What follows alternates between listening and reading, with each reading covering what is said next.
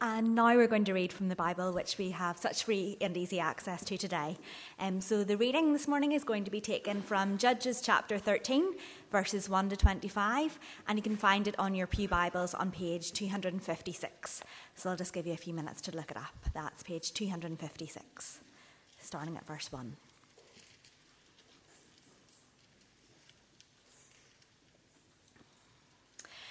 Again, the Israelites did evil in the eyes of the Lord. So the Lord delivered them into the hands of the Philistines for 40 years. A certain man of Zorah named Manoah from the clan of the Danites had a wife who was childless, unable to give birth. The angel of the Lord appeared to her and said, You are barren and childless, but you are going to become pregnant and give birth to a son. Now see it that you drink no wine or no other fermented drink, and that you do not eat anything unclean. You will become pregnant and have a son whose head is never to be touched by a razor, because the boy is to be a Nazarite, dedicated to God from the womb. He will take the lead in delivering, the Israel, delivering Israel from the hands of the Philistines. Then the woman went to her husband and told him, A man of God came to me. He looked like an angel of God, very awesome. I didn't ask where he came from, and he didn't tell me his name. But he said to me, You will become pregnant and have a son. Now then, drink no wine or other fermented drink, and do not eat anything unclean, because the boy will be a Nazarite of God from the womb until the day of his death. Then Manoah prayed to the Lord, Pardon your servant, Lord. I beg you to let the man of God whom you sent to us come again to teach us how to bring up this boy who is to be born. God heard Manoah, and the angel of God came again to the woman while she was out in the field, but her husband Manoah was not with her. The woman hurried to tell her husband, He's here, the man who appeared to me the other day. Manoah got up and followed his wife. When he came to the man, he said, Are you the man who talked with my wife? I am, he said. So Manoah asked him, When your words are fulfilled, what is to be the rule that governs the boy's life and work? The angel of the Lord answered, Your, ma- your wife must do all that I have told her. She must not, not eat anything that comes from the grapevine, nor drink any wine or other fermented drink, nor eat anything unclean. She must do everything I have commanded her. Manoah said to the angel of the Lord, We would like you to stay until we prepare a young goat for you. The angel of the Lord replied, Even though you detain me, I will not eat any of your food. But if you prepare a burnt offering, offer it to the Lord. Manoah did not realize that it was the angel of the Lord.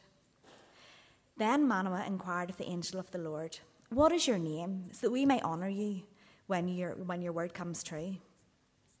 He replied, Why do you ask my name? It is beyond understanding. Then Manoah took a young goat, together with the grain offering, and sacrificed it on a rock to the Lord. And the Lord did an amazing thing while Manoah and his wife watched.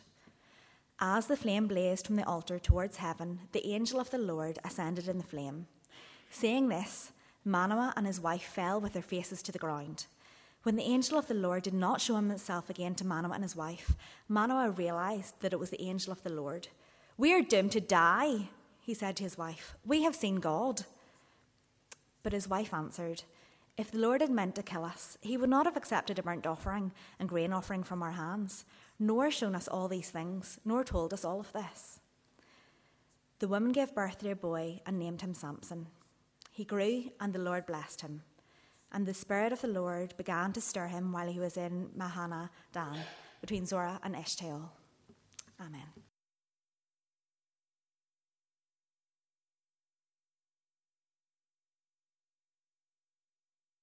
You may find it helpful to have page 256 open. That's from Book of Judges, chapter 13 because this morning we're continuing our series entitled Never Beyond Hope. And last week, having considered Jacob, today we think about Manoah's wife, located in this Old Testament book of Judges, chapter 13. And that is during the period long after Moses, which the children were hearing about, and before Israel was ruled by King David and our subject is hope for the ignored. So we pray.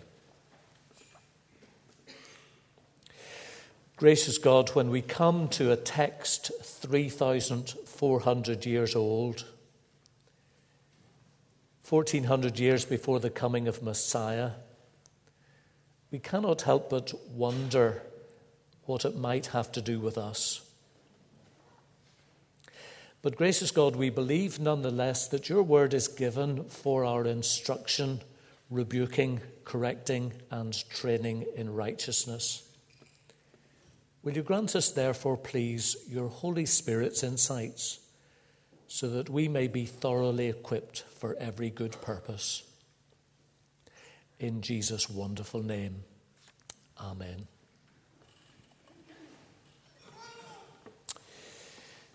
This week, there has been a lot in the news, both from Hollywood in the United States and also from Westminster in the UK, about women who previously had been ignored, now gaining a voice.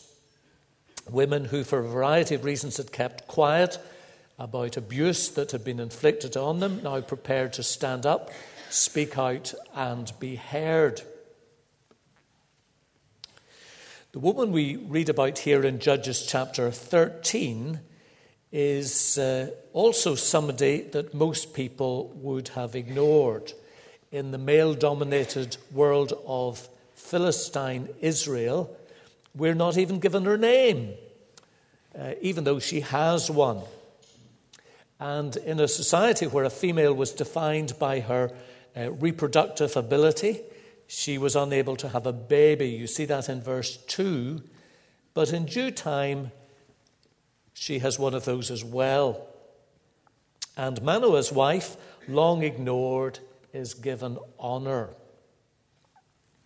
The children of Israel, as you can see from verse 1, had fallen away from God yet again, and now they were in need of a rescuer.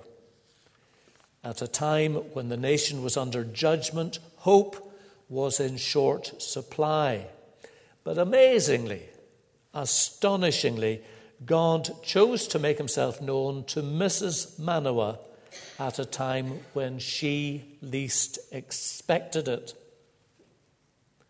That's the sort of thing God does. He chooses to make himself known when we are at our lowest ebb. An angel, that is a messenger of the Lord, appeared to her, verse 3, and said, You are childless not able to have a baby, but you are going to be pregnant and have a son. This is your condition right now, hopeless. But all of that is going to change, and God is going to do something in and through you that will bring hope to the nation. Last Wednesday night, we were privileged to have an indigenous Iraqi believer speak to us in the prayer meeting, and we were deeply touched when he talked about the desperate plight of women and children in his native Nineveh. But he also told me a little later about a former IS combatant now preaching the gospel of Jesus after God dramatically broke into his life in a vision and gave him a whole new reason for living. And that's precisely what happened here. Manoah's wife wasn't expecting it, but God came with a message that would alter not only her context, but also that of the nation as well. She would bear a son who, in verse 5, would be set apart to God from birth and would begin the process of salvation. He will begin, he will bring deliverance to Israel from the hands of the Philistines. And so, here, as with many other godly women in the scriptures, people such as Sarah and Rebecca, Rachel, Hannah, and Elizabeth, God would break through into their context of human obscurity and relieve distress in the face of impossible human odds. In the words of the commentator Ralph Davis, God displays his power precisely when and where they can contribute nothing. And all in order to lift our eyes to himself so that we will have no illusions or delusions as to where our help is to be found.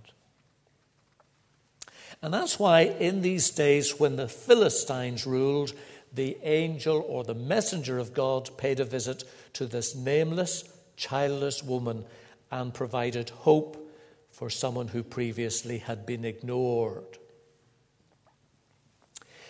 Well, Manoah's wife, we see in verse 6, went and told her husband, A man of God came to me. He looked like an angel of God, very awesome.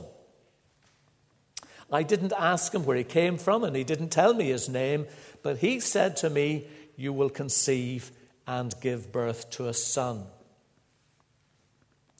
Just as an aside here, how wonderful it was that Manoah's wife was able to go straight to her husband and confide in him what she had just experienced. Sadly, there are many women quite unable to share what is going on in their souls because their husbands haven't a spiritual notion. There are many men quite incapable of comprehending anything beyond the physical. But I wonder if you noticed Manoah's immediate response to his wife's spiritual insight. And we see it in verse 8 he prayed. O Lord, he said, I beg you, let the man of God you sent to us come again to teach us how to bring up this boy who is to be born. Now, this, I suggest to Christian women, is what you're looking for in a spouse. Somebody who knows how to pray, someone who's prepared to do it naturally. Someone who respects their wife so much that when she has had a spiritual experience, he is so at one with her that he regards that as a shared experience. I wonder if you noticed that in verse 8 the man of God you sent to us. It was actually to his wife that the angel came, but he was so at one with her that he included himself in that. Here is a man who not only believes his wife when she has a spiritual insight, but is humble enough to ask God to give them together the ability to bring up their child. So the strength of Manoah as a godly husband is not in his virility, but in his desire to be a good and godly father. Dads, don't abdicate that responsibility. Your responsibility is to be a good and godly father. And it's never too late to start. Never too late. Okay, back to the text. And in verse 9, we read, God heard Manoah. Let's not be surprised at this, and yet let's not lose the wonder of it either. God hears and answers prayer. What is it we're told in the book of James, chapter 5? The prayer of a righteous man availeth much. And the messenger of God came again to the woman, and she hurried to tell her husband, verse 10, He's here. And Manoah got up and followed his wife and said to the man, Are you the one who had previously talked to my wife? And he said, I am. Aha, that's interesting. I am. In that case, he said, Tell us more. We need to know the right way to raise this youngster for his life's calling. It's not enough just to have children. What is it that the saying goes? Anyone can father a child, but it takes a real man to be a dad. And so Manoah asked this messenger from God to stay What is your name? He asks in verse 17, to which he replied, It is beyond understanding. Or to put it another way, if you look down at the footnote, you'll see the alternative translation. What is your name? My name is Wonderful. Can you think of any other man of God whose name is Wonderful? And not only was this man's name wonderful, but wonderful were his deeds, because verses 19 to 22 tells us how when Manoah prepared a burnt offering to the Lord, the Lord did a wonderful thing, an amazing thing. That's what it says in verse 19. As the flame blazed up from the altar towards heaven, the angel of the Lord ascended in the flame. And as the man of God ascended, so verse 20, Manoah and his wife fell down with their faces to the ground. As the man of God went up, Manoah and his wife went down, down on their knees. We're doomed, they said. We've seen God. Manoah knew from Exodus 33 that no one shall see God and live. And yet, with spiritual insight and understanding, his unnamed wife, having uh, encountered this unnamed man of God, knew that something absolutely wonderful had indeed taken place.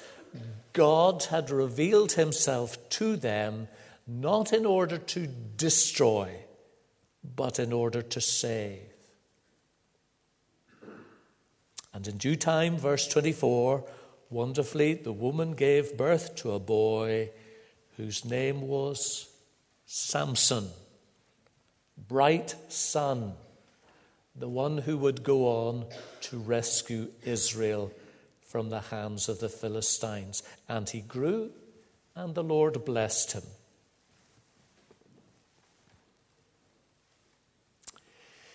Anybody here who feels ignored, insignificant, little value, less worth, well, here's the most wonderful story for you. God has revealed himself to us in the person of a man of God. And I'm not talking about Judges 13 anymore.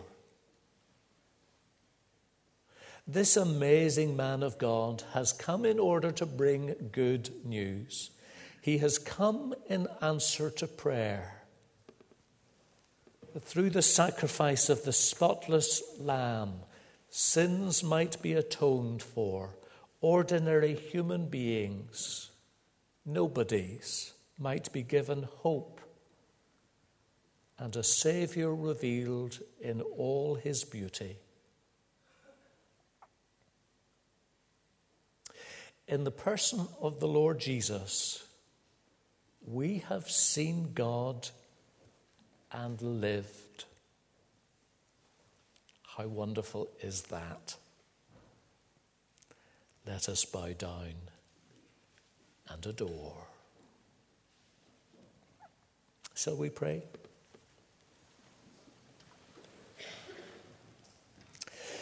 Oh, our loving Heavenly Father, thank you that in our fragility and vulnerability, you draw near when we need you most in our insignificant lives, you come close. And at just the right time, you reveal the person of your Son, the lovely Lord Jesus. We bless you for him, and we pray that in Christ we may go from here as hopeful people and all for his glory. Amen.